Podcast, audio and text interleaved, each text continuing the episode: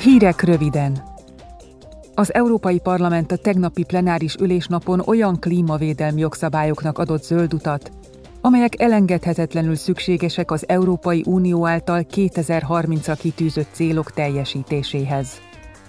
Az új szabályok az uniós kibocsátás kereskedelmi rendszer reformja mellett egy szociális klímaalap létrehozásáról, valamint egy az importáruk karbonintenzitását ellensúlyozó mechanizmus bevezetéséről rendelkeznek.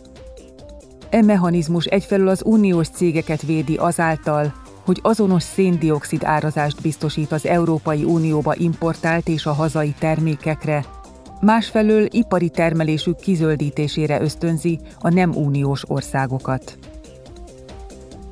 Tegnap Strasbourgban a Kína által jelentett egyre nagyobb mértékű globális kihívások kérdése is napirenden volt. Az Európai Bizottság elnökének Ursula von der Leyennek és az Európai Unió külügyi és biztonságpolitikai főképviselőjének Josep Borrellnek a részvételével folytatott vitán a képviselők sorra vették a lehetséges uniós válaszlépéseket. Kína külpolitikájáról szólva Ursula von der Leyen elmondta,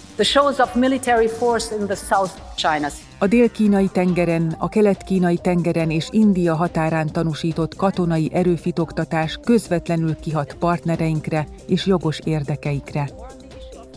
Ami Tajvant illeti, az Európai Unió álláspontja az egy Kína politikát illetően mit sem változott. Mindig is a békét és a stabilitást szorgalmaztuk a tajvani szorosban. Határozottan ellenezzük a status quo egyoldalú megváltoztatását, különösen ha erővel történik. By the use of force. Borrell arra kérte az Európai Unió tagországait, hogy alakítsanak ki közös európai stratégiát Kínával kapcsolatban. Folytatnunk kell a párbeszédet Kínával. Nem csak amiatt, mert óriási befolyása van a világra, hanem azért is, mert a párbeszéd a nemzetközi politika alapja.